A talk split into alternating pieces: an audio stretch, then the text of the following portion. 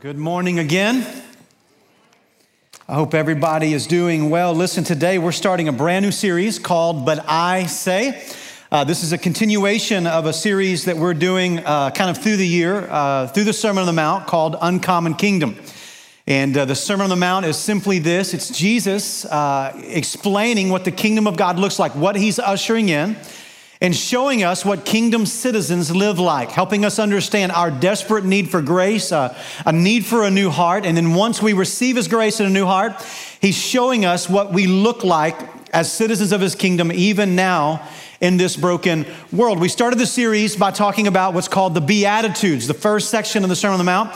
And we just simply said this the Beatitudes are the clothing that identifies us as the followers of Jesus, as citizens of the kingdom. It's what uh, causes us to stand out and be salt and light in this broken world.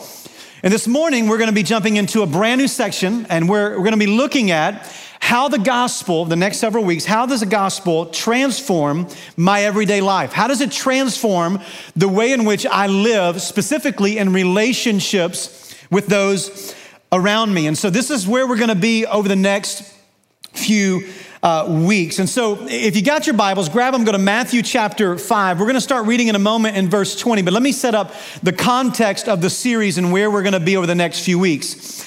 Um, in Matthew chapter 5, when you get into verse 17, there's a transition in the teaching. Jesus moves to kind of give a summary of what the Sermon on the Mount is all about. And here's what Jesus says He says, Hey, I've not come to abolish the law, I've not come to destroy the law, the Old Testament, or the expectations that God has for us. I've come actually to fulfill it. In fact, None of God's word is going to pass away until all is fulfilled. And here's simply what Jesus is saying. Say, how does he complete the law? Well, Jesus completes it by revealing it to us so he has come to help us understand fully of what God desires for us. So he's going to reveal it to us. Then Jesus completes the law by living it for us. That none of us can live the law out in and of ourselves. So Jesus comes and lives it in our place for us so that he could provide for us what we need, which is his righteousness. And then when we receive the life that he has lived for us, his righteousness, he then begins to fulfill the law in us by, through the Spirit, transforming how we live. And when you get into verse 20, Jesus makes a statement that helps us understand uh, just the enormous uh, truth that is found in this Sermon on the Mount. Look what he says in verse number 20. He says, For I tell you, unless your righteousness exceeds that of the scribes and the Pharisees, you will never enter the kingdom of heaven. Now, when Jesus says this here, this would have shot the wheels off of everybody in the audience. Think about what Jesus is saying here. Unless your righteousness exceeds that of the scribes and the Pharisees, the scribes and the Pharisees were the most righteous people on the planet. Like they were the people that everyone looked at and said, if anyone's getting into heaven, if anyone's getting into the kingdom, it's going to be the scribes and the Pharisees because there's nobody better than the scribes and the Pharisees. And then Jesus comes along and says, unless you're better than the best people on the planet, you're not getting in, which would left everybody thinking, then nobody's getting in. And that's the point Jesus is making. The point Jesus is making is that there is a righteousness, the standard of God is much higher than the standard of religion. That there's something more that you need that you can only find in me and you cannot find in religion. You need a righteousness that religion can't provide for you. And then Jesus goes on in the section we're going to be looking at over the next few weeks to explain to us the righteousness that he's talking about. And he's going to do something in the next few verses as we walk through of the next six or seven weeks. You'll see two phrases repeated. Jesus is going to say, first of all, you heard that it was said.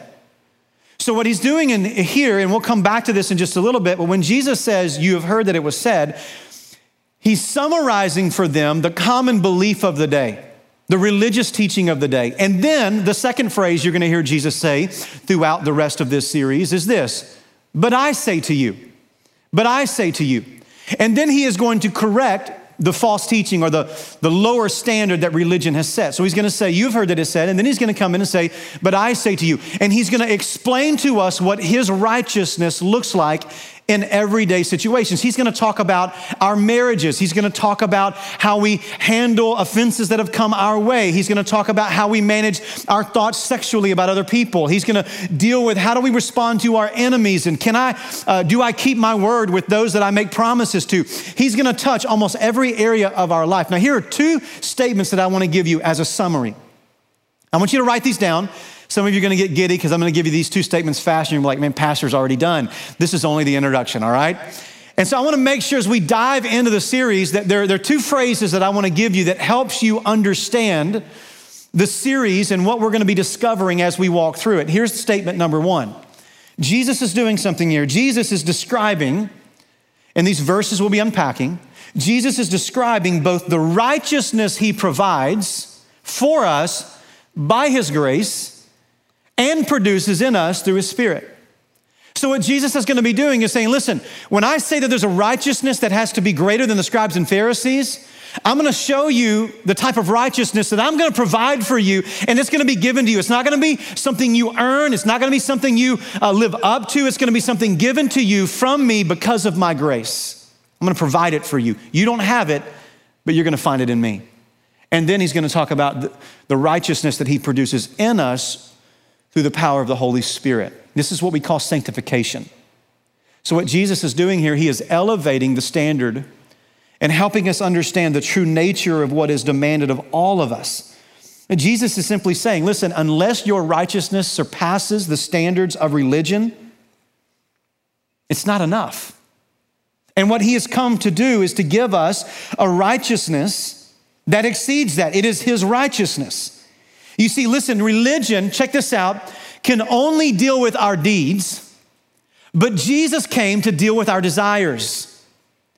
Religion can only modify our behavior, but Jesus came to change our disposition on the inside that transforms us on the outside.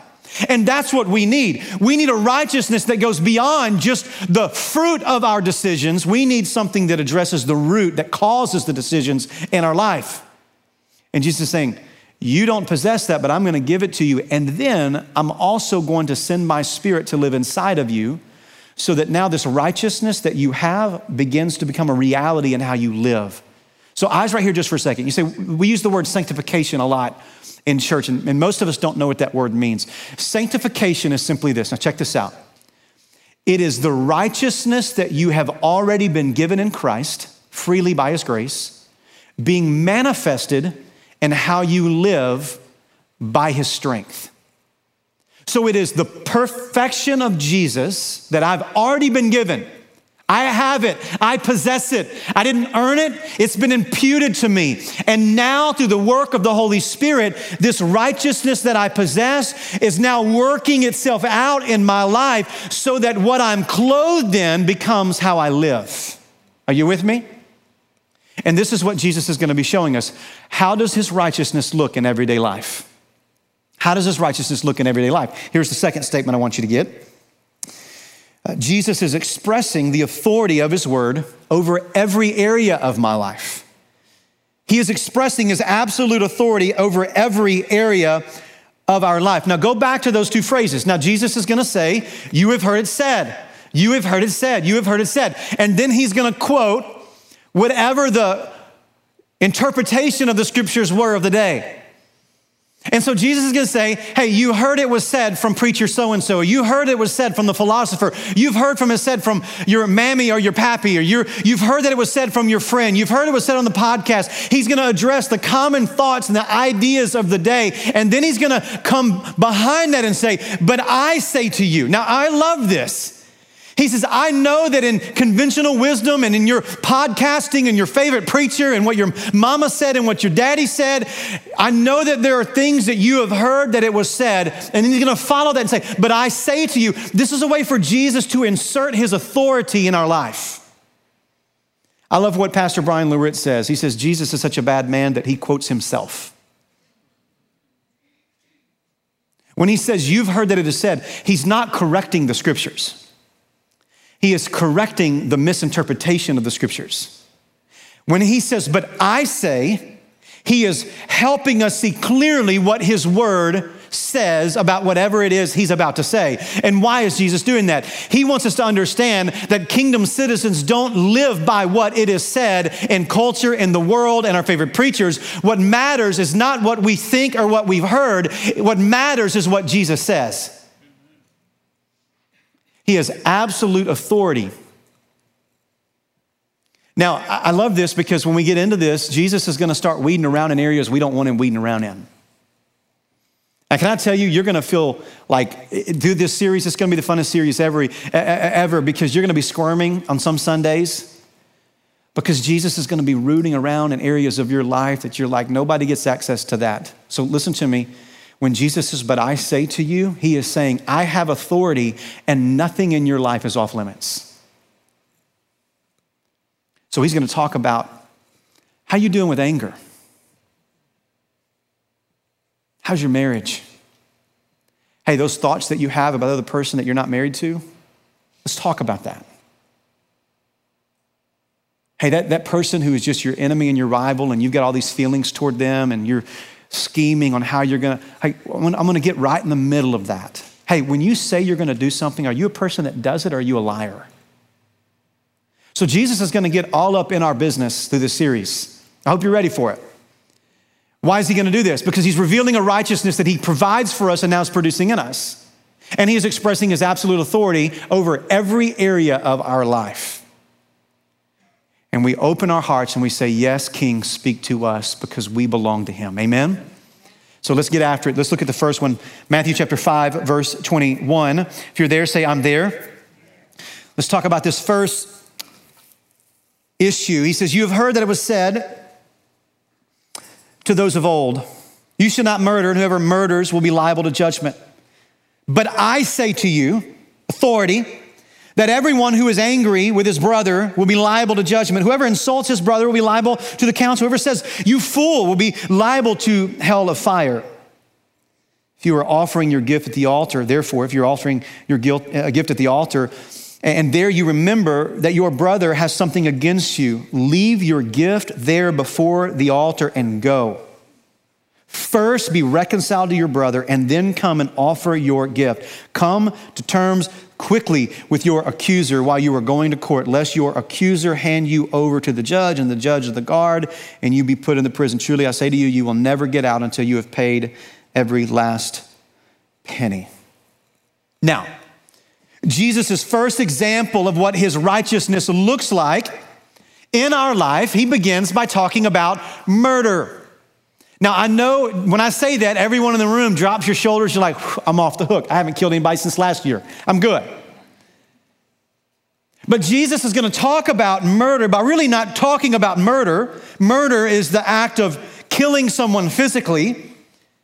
But Jesus isn't going to let us off the hook that easily. He's going to deal with not the act of murder, but he's going to press into the heart and talk about what fuels murder. The, the issue with murder is not simply what we do with the act of our hands, but rather it is the attitude of our hearts.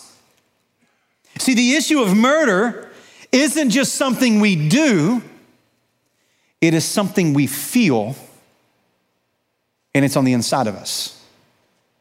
And so Jesus is going to give a righteousness that surpasses the law by going beyond the external to get in the core of our hearts. See, most of us, religion only wants to deal with the outside. And Jesus compares that life to a, a, a grave. He's like, hey, you got the, the, lawn is manicured and you got beautiful flowers and a beautiful headstone. So you've got uh, uh, uh good flowers at the grave, you got a beautiful headset, uh, headstone at uh, the grave, but inside the grave, there's still a dead person.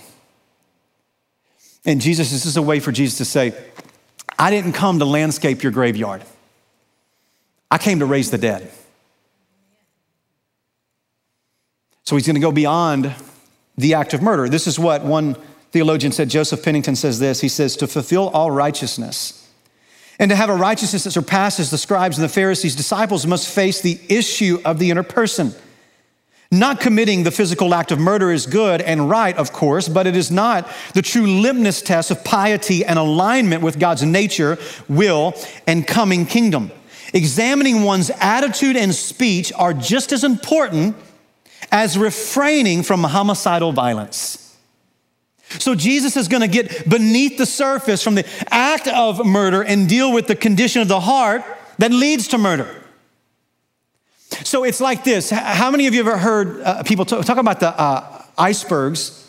Did some research this week, and according to scientists, I don't know how they get all these facts, but they, they tell us that when you see an iceberg, the part that you see above the surface of the water is only about 9% of what is out there floating which means that 91% of the iceberg, the largest and most dangerous part of the iceberg, is not the 9% you see at the surface, it's the 91% that's below the surface that no one else sees. And in essence, this is what Jesus is doing here. Jesus is saying, I'm not gonna make it easy for you. I understand the tip of the iceberg murder. And everybody can clearly see that that's wrong. But the issue is not the tip of the iceberg. The issue is the 91% of what's happening underneath the surface that's really the danger. And so here's what Jesus is going to do. So some of us were like, man, I've never committed murder, but what about the 91% below the surface? What about that? And so Jesus is going to jump right in the middle of this. And listen, we desperately need to talk about this. We are living in a world that is growing more and more and more angry. Are you with me? I mean, we're, we're seeing it this, this, this past summer, all kinds of anger filling the streets, filling our homes, filling our churches, filling our screens as we type messages to get our viewpoint heard. This past week, we saw anger filling our capital and our streets and our news stations and in our homes and in our churches. We're an angry culture. We're an angry people. And listen, let's not talk about the anger out there. Let's talk about the anger in here. I mean, we're just, we're, we're, we're at a boiling point. We're, at any moment, we're like a volcano that could just erupt because we're so angry. I was driving the other day, uh, a couple weeks ago, we were heading to Arkansas um, uh, right for New Year's for, for Christmas with my in laws. And, and uh, I got on the interstate I 30, left a ball game, and I was just talking with the family, going a little over the speed limit, but kind of just staying in that, that sweet spot of, of traffic. And, and we're driving, and, and all of a sudden, out of nowhere, this big diesel, you know, four wheel drive pickup comes beside me, and they're revving and honking their horn, and this lady is yelling, and then she cuts me off going like like like like driving so erratic gets in front of me. When i get up to a diesel slams on her brakes. I'm talking about almost dead stop in the interstate. I slam on my brakes. I'm like what in the world is going on? And then she does the whole pin me in between the diesels for like like six miles. And the whole time i can see her in the truck. She's screaming. I'm like there's somebody in the truck. I don't know what's going on. Maybe it's domestic issue. I don't think it's me. I'm not certain. And then she speeds up and i kind of pass her. And then a few minutes later she does it again for about 15 minutes she is going bonkers on me. And then I know it's directed toward me. And how do I know that? Because the last time she passed me, she did sign language, and apparently I'm number one. and, and so I'm watching this woman, and I'm hearing my son say, Dad, do it back. Dad, do it back.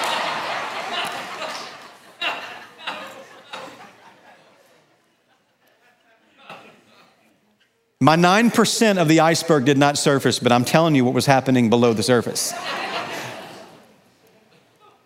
We've lost our mind. This, is, this really summarizes culture for us. In our homes, our war zones, our hearts are so full of malice and bitterness and anger and frustration, and it's aimed everywhere. And listen, I, I feel it. I had to confess to somebody this week that, man, I just feel like I'm so, there's just this pent up frustration in my heart. It's been growing for the last year. And I, I, do really good at keeping it all below the surface for the most part, but then there's those moments where my wife just says something or my kids do something that it's really not that big of a deal, and I just fly off the handle. Why? Why? And, and the question I ask that lady when she's driving, I'm thinking to myself, why so angry? And that's the same question I have to ask myself, why so angry? What's happening beneath the surface, below what everybody can see in my own heart? What's happening in your heart? Jesus wants to confront this and deal with this because this is the root of murder. So let's just talk about anger for a few minutes, okay? Let me start with this. There is a difference between, there are two really types of anger that we walk in there is righteous anger, and then there is unrighteous anger. There is anger that's appropriate, and then there's anger that's not appropriate. And then, even in the confines of righteous anger, there's an unrighteous way that you can handle unrighteous anger. But not all anger is wrong. Not all anger is sinful. And in fact, if you read the Bible, you'll see times where God is angry. He's angry. Jesus in the Gospels, where there were moments where he was angry. And so we know that God is perfect. We know that Jesus is perfectly righteous, and God at times was angry, and Jesus at times is angry. Then we've got to come to the conclusion that not all anger is sinful. There is such thing as righteous anger, anger that's appropriate. In fact, Ephesians chapter 4, verse 26 says this. Paul writes this. He says, Be angry, but do not sin.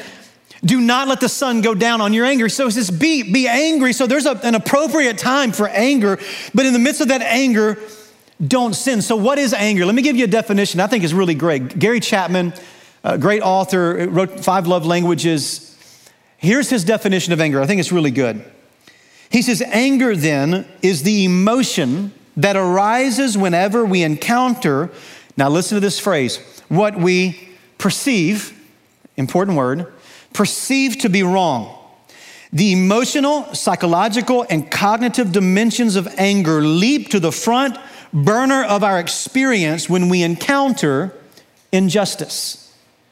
Pastor Bryan Loritts kind of expounds upon this definition and he, he summarizes it like this. He says, Anger then is a gift modeled and designed by God to motivate you and I to take positive action when we encounter injustice. So there are appropriate times when there are injustices that we should be angry.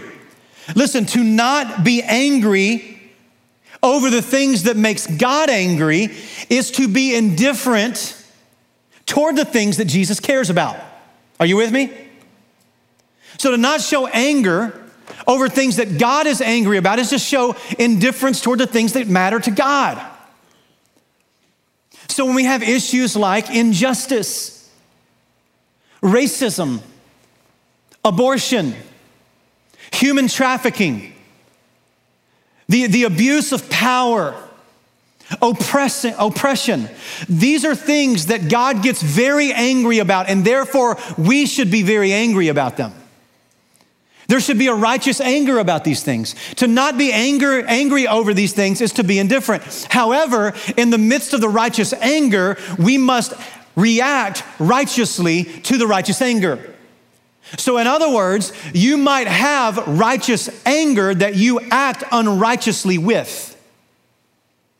So, to be angry over the extermination of a human life in the womb is okay to seek to harm someone in the abortion profession would be to act in an unrighteous way to a righteous anger.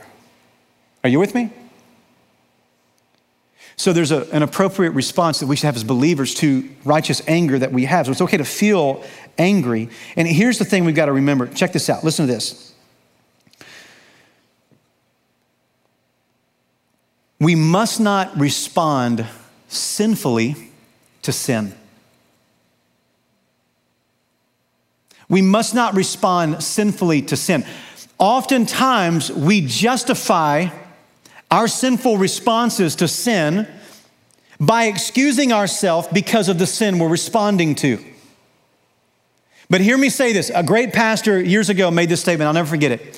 He says, If I'm wrong in how I'm right, then I am wrong even if I'm right. If I'm wrong in how I'm right, then I'm wrong even if I'm right. And much of what we're seeing in culture today is an unrighteous response to righteous anger. And we justify this because we feel like, because we're angry over the right things, that it must justify whatever means we express that anger. But that would be to walk in an unrighteous way. And so we've got to see it. We've got to see the difference. So there is a righteous anger, but there's also an unrighteous anger. An unrighteous anger. Now, something about Chapman's definition I think we gotta, we gotta see. He says it's a response to, check this out, perceived injustice. Perceived injustice. Not everything that we believe is an injustice that God is, must be angry about this, God is angry about.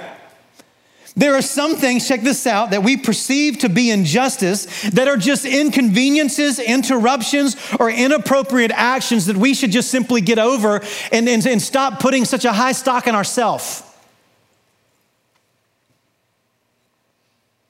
Like there are things that we get mad about and we get all bent out of shape about and we just justify, we're, we're fuming over it. At the end of the day, listen, it has really nothing to do with God. It is just an inconvenience. It is just an interruption. It's just somebody that gets in the way. Listen, check this out. In most cases, our anger isn't fueled by legitimate injustice, but rather by an overwhelming love of self that someone has interfered with or interrupted. Now, look at me. We know that's true, right? I can't believe she would say that to me, of all people. I know why. They did that on purpose. She makes me late. He makes me late all the time because they don't care about what I care about. And we get so bent out of shape. Y'all giggling now because the Kool Aid's getting stirred. I do all this work and nobody gives me credit. credit. I'm just angry over it. And we fume and we simmer we get angry. This is our life. And we drink it up. And we dwell on it. And we chew on it. And we immerse ourselves in it. And at times, even when it's righteous anger that we feel, we express it in unrighteous behavior. Jesus wants to get to the bottom of this. And so here's what Jesus is going to do. He is going to show us three, and you're going to want to take notes here. He's going to show us three unrighteous responses to anger. Three unrighteous responses to anger that I think every single one of us in this room have got to deal with and do deal with, whether we do it well or not. Look what Jesus says here again in verse 22. He says, But I say to you, everyone who is angry with his brother will be liable to judgment. Everyone who insults his brother will be liable to the council. And everyone who says, You fool, will be liable to the hell of fire. Now, now check this out here. Jesus is dealing specifically with conflict within Christian relationships. Now, it applies to every relationship, but Jesus is going to get to dealing with our enemies later on. But right now, he's going to deal with people in our own family, in our church, brothers and sisters in Christ. So he says, repeat several times here, brothers, brothers. This is a reference to relationships that we're in, not just general disruptions in relationships, but close relationships, people that we walk with and share life with. So he's going to get very personal with us. Now, now check this out. Don't miss this. Jesus is not specific about what type of anger we're dealing with here. We don't know whether the situations he's dealing with is righteous anger or unrighteous anger. In fact, let me go further. Jesus doesn't even tell us the circumstances that have caused the anger that he's going to deal with. So we don't know his righteous anger he's going to deal with or, or, or, unrighteous anger. We don't even know the situation. We don't even know the details. We don't know what they did or they didn't do to deserve this. You know why Jesus doesn't mention that? Because it doesn't matter. Jesus isn't interested in the issue as much as he is our response to whatever it is. Some of us must get hung up on the what happened versus the how we responded to the what happened. The what is irrelevant to Jesus in this context. He wants to deal with the heart of how we respond to anger when we experience it. So let me give you three statements here that Jesus gives here to help us understand three expressions of unrighteous anger. The first is this we simmer. This is like going in stages, by the way. We simmer. Anger grows in our heart. Look what he says in 22. He says, But I say to you, everyone who is angry, that word's important there, with his brother will be liable to judgment. Now, Jesus is describing um, anger that is growing. This word anger is a, is a word, orgizo. It's a, it's, a, it's a slow simmering. It's a smoldering feeling of anger over something that you refuse to let go of. It's a present passive. It's ongoing. So you're stewing over it. You're simmering. It's, it's smoldering in your heart. Now you're, you've been offended or there's been a, an, uh, something that's happened that you disagree with. And now it is inside of you and you're getting madder and madder and madder, more and more angry. And you're just boiling on the inside. And the longer you, you get down the road, the more angry you become. That describe any of us? And we just simmer.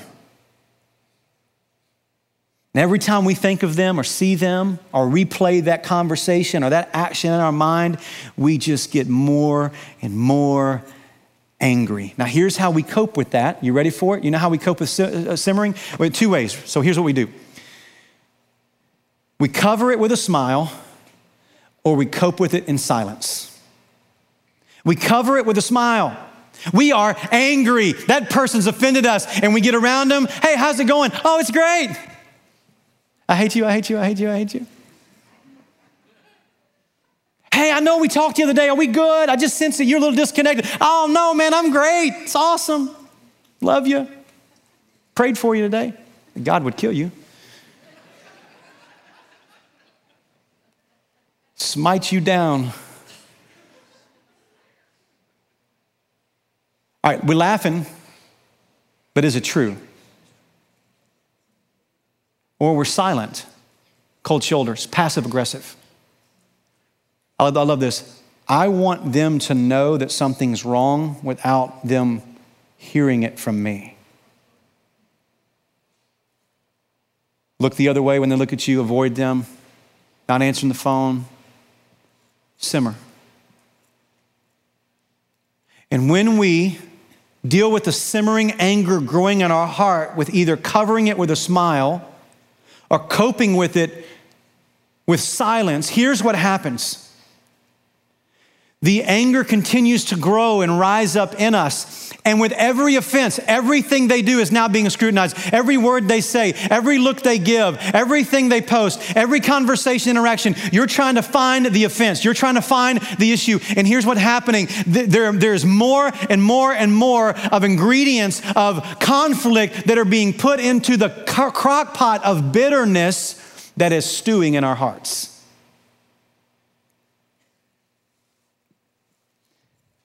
And it's absolutely destroying our lives.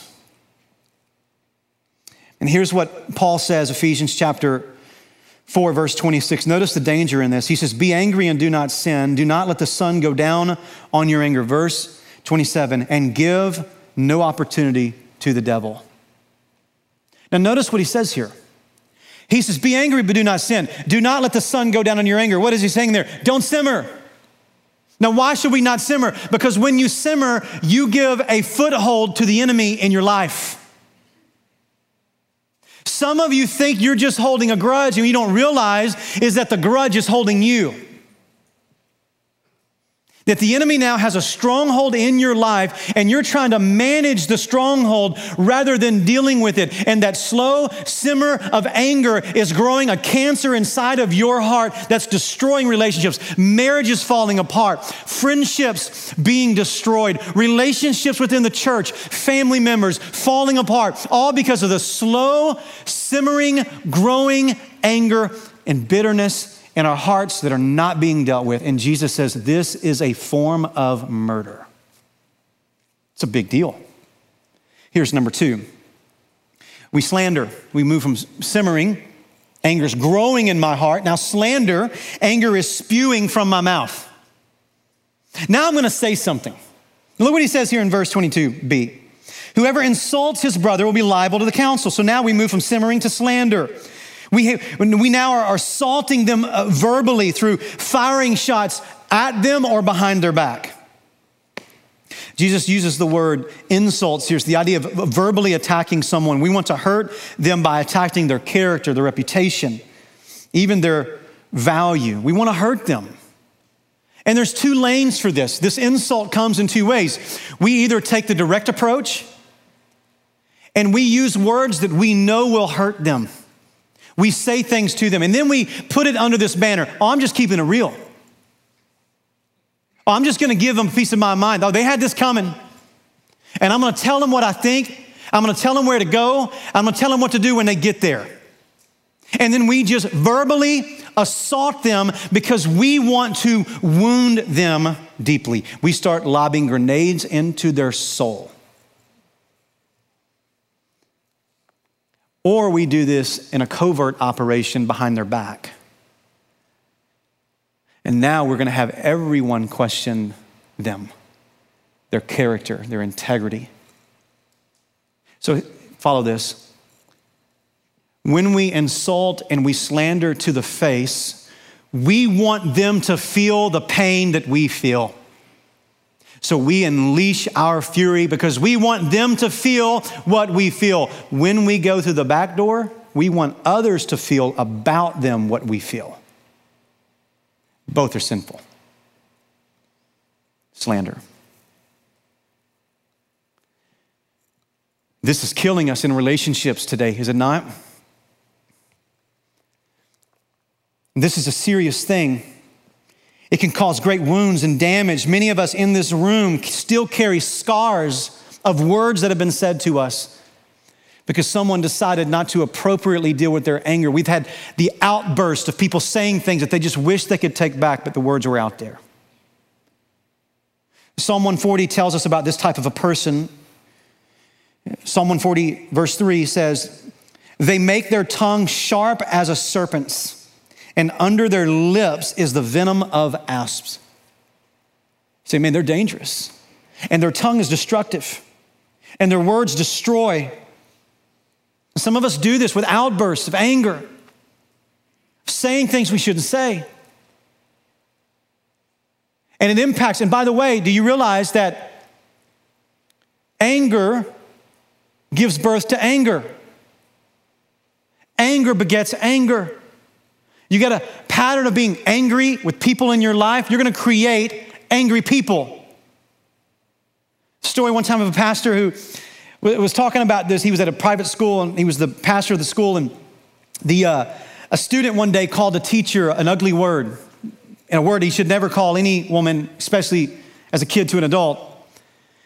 He's just angry. and He says this, and he's in the office. The father gets pulled in, and the son is sitting there, and the dad is just, I mean, he's fuming. He's like, I don't know who you are, where you think you're doing. You don't talk to a teacher like you don't talk to a woman like that. I don't know where, where, where did you get this from? I can't believe you said this. And the son looked at his father and said, From you, the way you talk to my mama. Why? Because anger begets anger.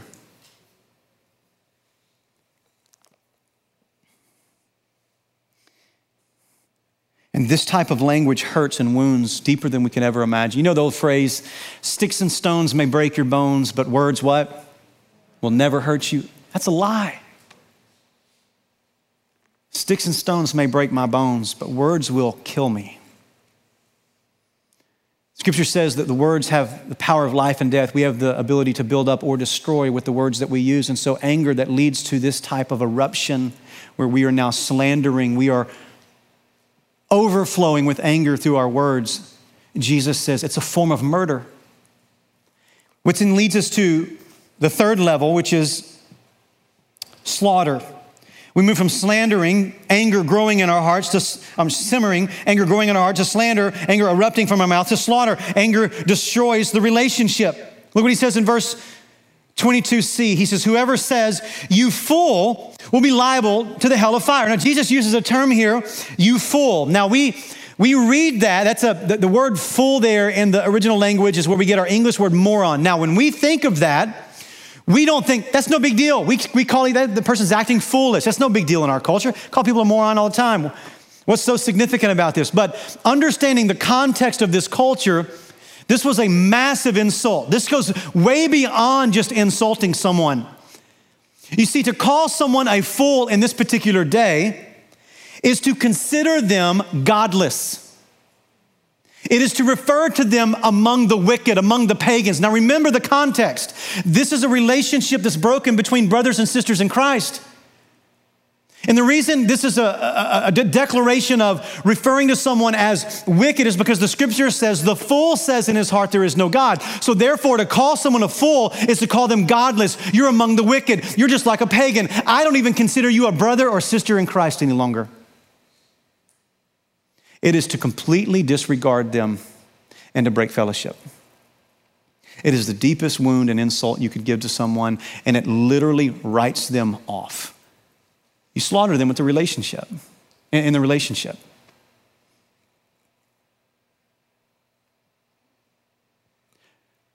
And then Jesus says this the person who does this, this is serious.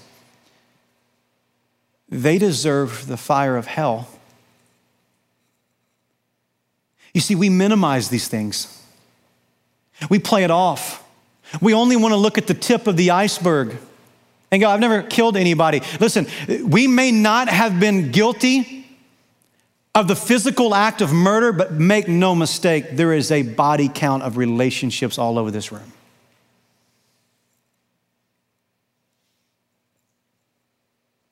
I told you Jesus is going to stir your Kool Aid. He's going to get up in your business. We got to let him.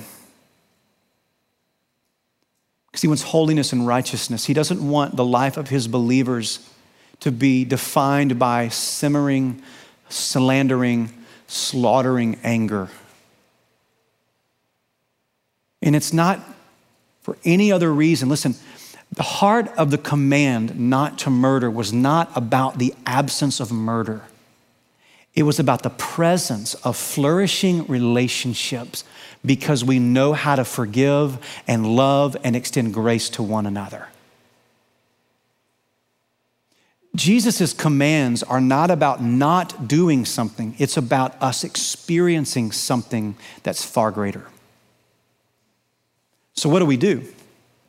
If that's unrighteous anger, then our un, unrighteous expression of anger, then how do we express anger in righteous? How do we deal with this? What do we do as believers when we're angry or someone is angry at us? Glad you asked. Very quickly, I want to give you a couple of things to write down. I'll look back at your text in Matthew 5, verse 23. So, what does it look like to deal with this in a righteous way? Notice what Jesus says in verse 23. So, in light of this, if you are offering your gift at the altar and there remember your brother has something against you, leave your gift there before the altar and go First be reconciled to your brother, and then come and offer your gift. Now, this is a, we, we miss it. We're going to get to it in a minute. This is a massive statement Jesus says. Let me give you three things to write down. First is this What do we do? How do we respond to righteous anger? First of all, you need to recognize that broken fellowship with others hinders our fellowship with God. You need to recognize that broken fellowship with others hinders our fellowship with God. Verse 23, he, he's, he's painting a picture here.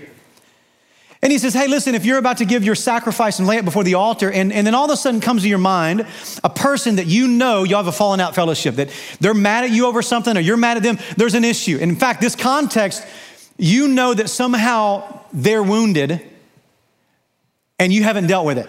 It's not that you're angry, it's just that you know they're angry. And he says, Leave your gift there at the altar and go and reconcile, and then come back and, and give your gift, make your act of worship, and express your love for the Lord. Now, that seems very easy because we think about it in our context. So we think about, okay, man, in worship, I get convicted. I walk across the aisle. Hey, bro, we had an argument. Sorry about this. Hey, are we good? Let's pray together. And now I'm back in my seat. No, no, no. Jesus is talking to a group of believers in Galilee, 80 miles from Jerusalem. He's referring to the one trip a year that you get to go and lay your sacrifice before the priest for the Day of Atonement. You waited all year for this. You journeyed 80 miles. You stood in long lines. You prepared yourself spiritually. You get finally now in that place where you're about to lay your offering at the altar, and then you remember. We didn't leave that on good terms. What do I do? Jesus says, don't offer the sacrifice, walk 80 miles back. You find that brother or sister and you reconcile with them, and then you walk your journey back and then you get back in line, and then you present your sacrifice. Why? Because Jesus is not as interested in our sacrifice as much he, as he is our obedience. And when there are broken relationships in our life, and unresolved conflict that we've not dealt with, and anger in someone's heart toward us, or anger in our, and we know it and we don't reconcile, listen, it hinders our worship. It corrupts the sacrifice. And we make these things such small things, but to God they matter.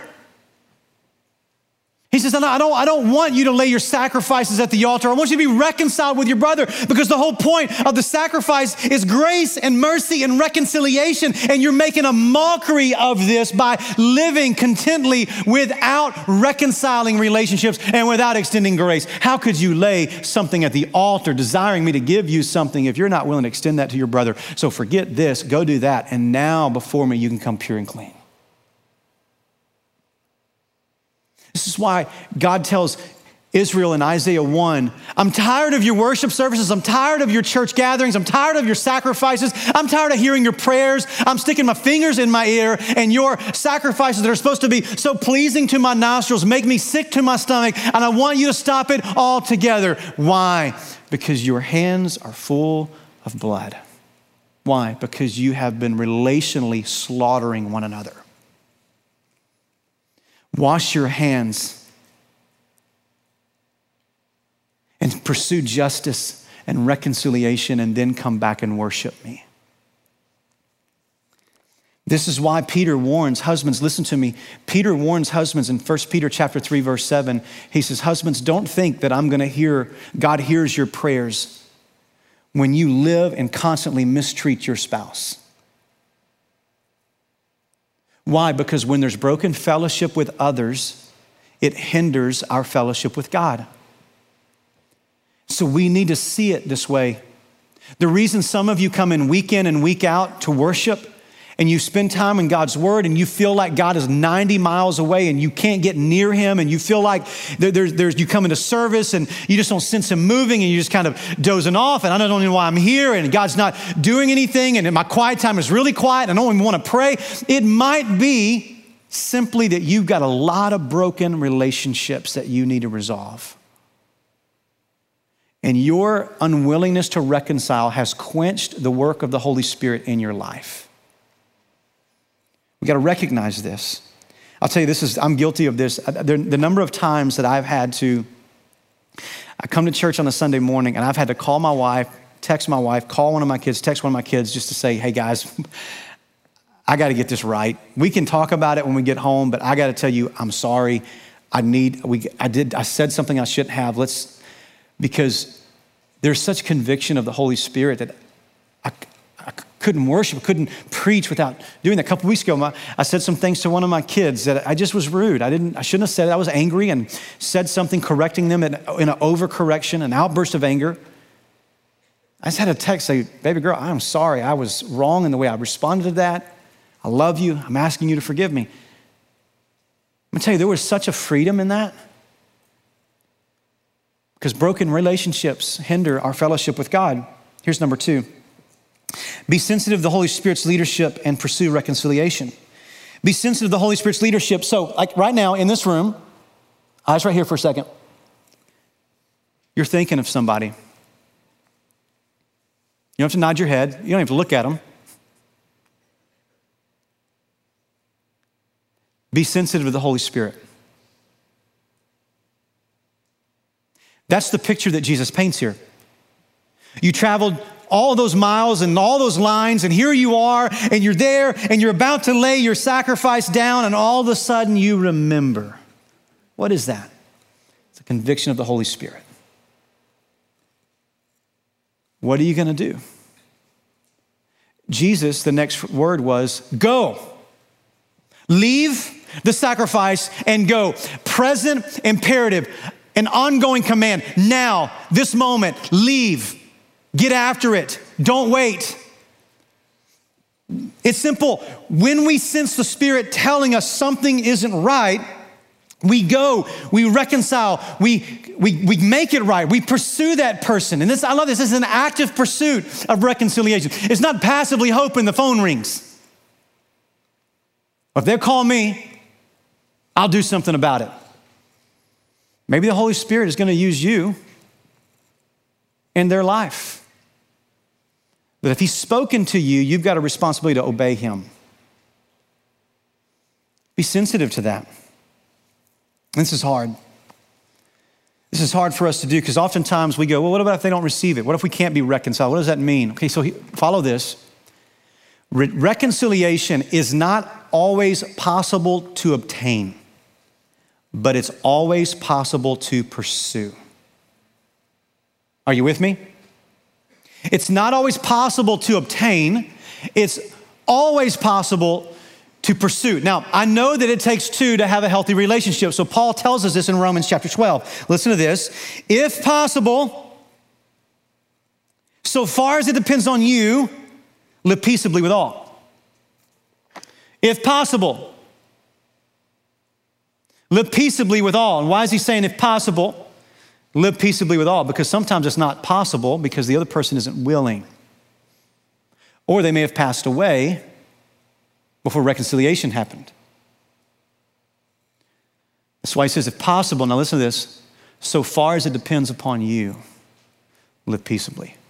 What is Paul saying here? Do your part. Do your part. It takes two to have a healthy relationship, and the other party is not willing to have a healthy relationship and, and own their part or offer forgiveness. All you can do is pursue reconciliation and lay that at the feet of Jesus and let Him deal with them. Be sensitive Holy Spirit, pursue reconciliation, do your part. Here's number three. Here it is, finally. Own your failure quickly and in humility extend grace. Own your failure quickly.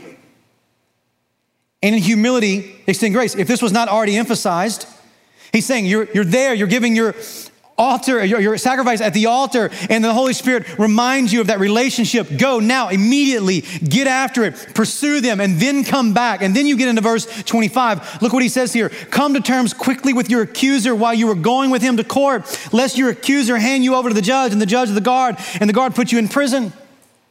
Now, how do we get from the church house to the courthouse? I think Jesus is using this as a metaphor, reminding us that all of us are on our way to court and Jesus is the judge. That all of us are going before the judge.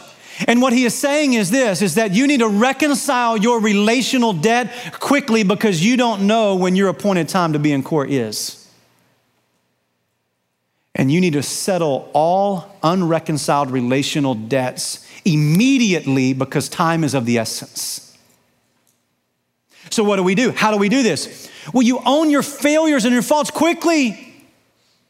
And then you extend grace in humility. You extend the grace that you've received. If I've got it from God and Jesus, and I need to give it to them. And so what I do, I, I, I confess to them what I've done. And when they confess to me, or even if they haven't, I'm going to extend grace to them because grace and love covers a multitude of sins. Can I tell you this? The godliest, most spirit filled phrase that could ever leave the heart and in the mouth of a believer. You ready for it? I am sorry. Will you forgive me? I was wrong. Will you forgive me?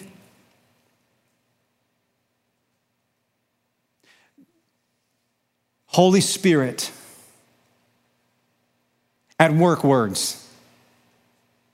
Second greatest phrase with the first I forgive you. I forgive you. No, really, completely, I forgive you. Powerful. And this is what Jesus is after that we would be quick by the power of the Holy Spirit to say, I'm sorry, I was wrong. Would you forgive me? And then humbly, when they confess, or if they even don't confess, I forgive you and forgive in our heart, forgive verbally, free them from the debt that they owe you because of a decision they made or words they said.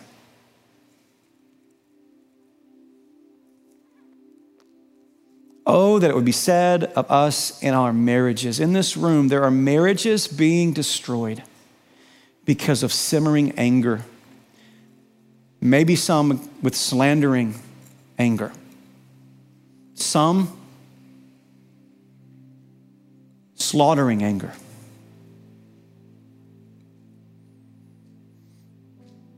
Well, I think marriage counseling is powerful, and I think there's a lot of great books to read and a lot of great seminars to go to to learn how to figure this thing out.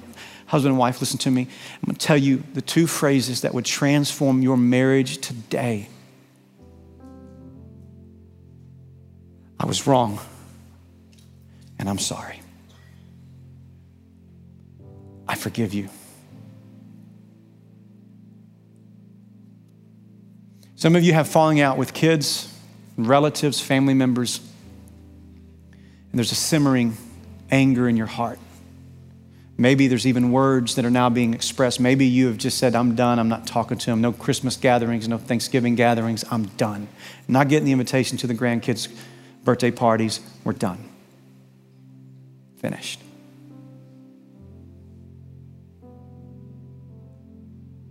We've murdered the relationship. I am sorry. I forgive In this church, there are broken friendships, anger that's been building up. Maybe the person doesn't even know that the friendship is in jeopardy because you've been simmering so long.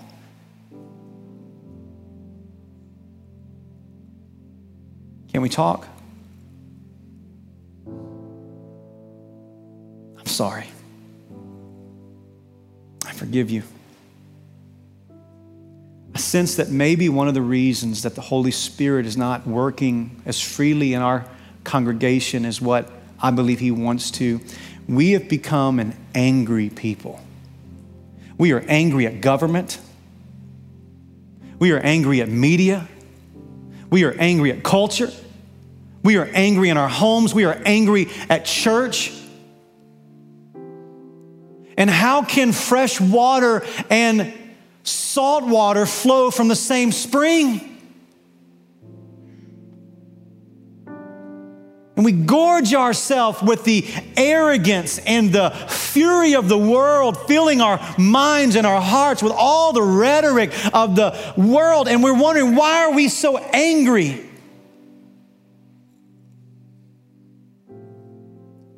The Spirit of God cannot occupy the same space as bitterness. God, help us, release us, free us from the sin of anger. You know why? It's killing us. You know I'm thankful for? Jesus. Though he was angry, gave me grace. Though I deserve his fury, he washed over my sins. Therefore, if you've never received that, start with your anger by receiving the grace of Jesus. Become a follower of his, become a child of his, and then go give that grace to somebody else. Father, I love you. I thank you, Lord, as we leave this place this morning that your word has spoken to us. Free us now. Help us to walk in freedom that's only found in you the freedom of forgiveness, freedom from anger. Do this gospel work in us in Jesus' name. And all God's people said, Amen.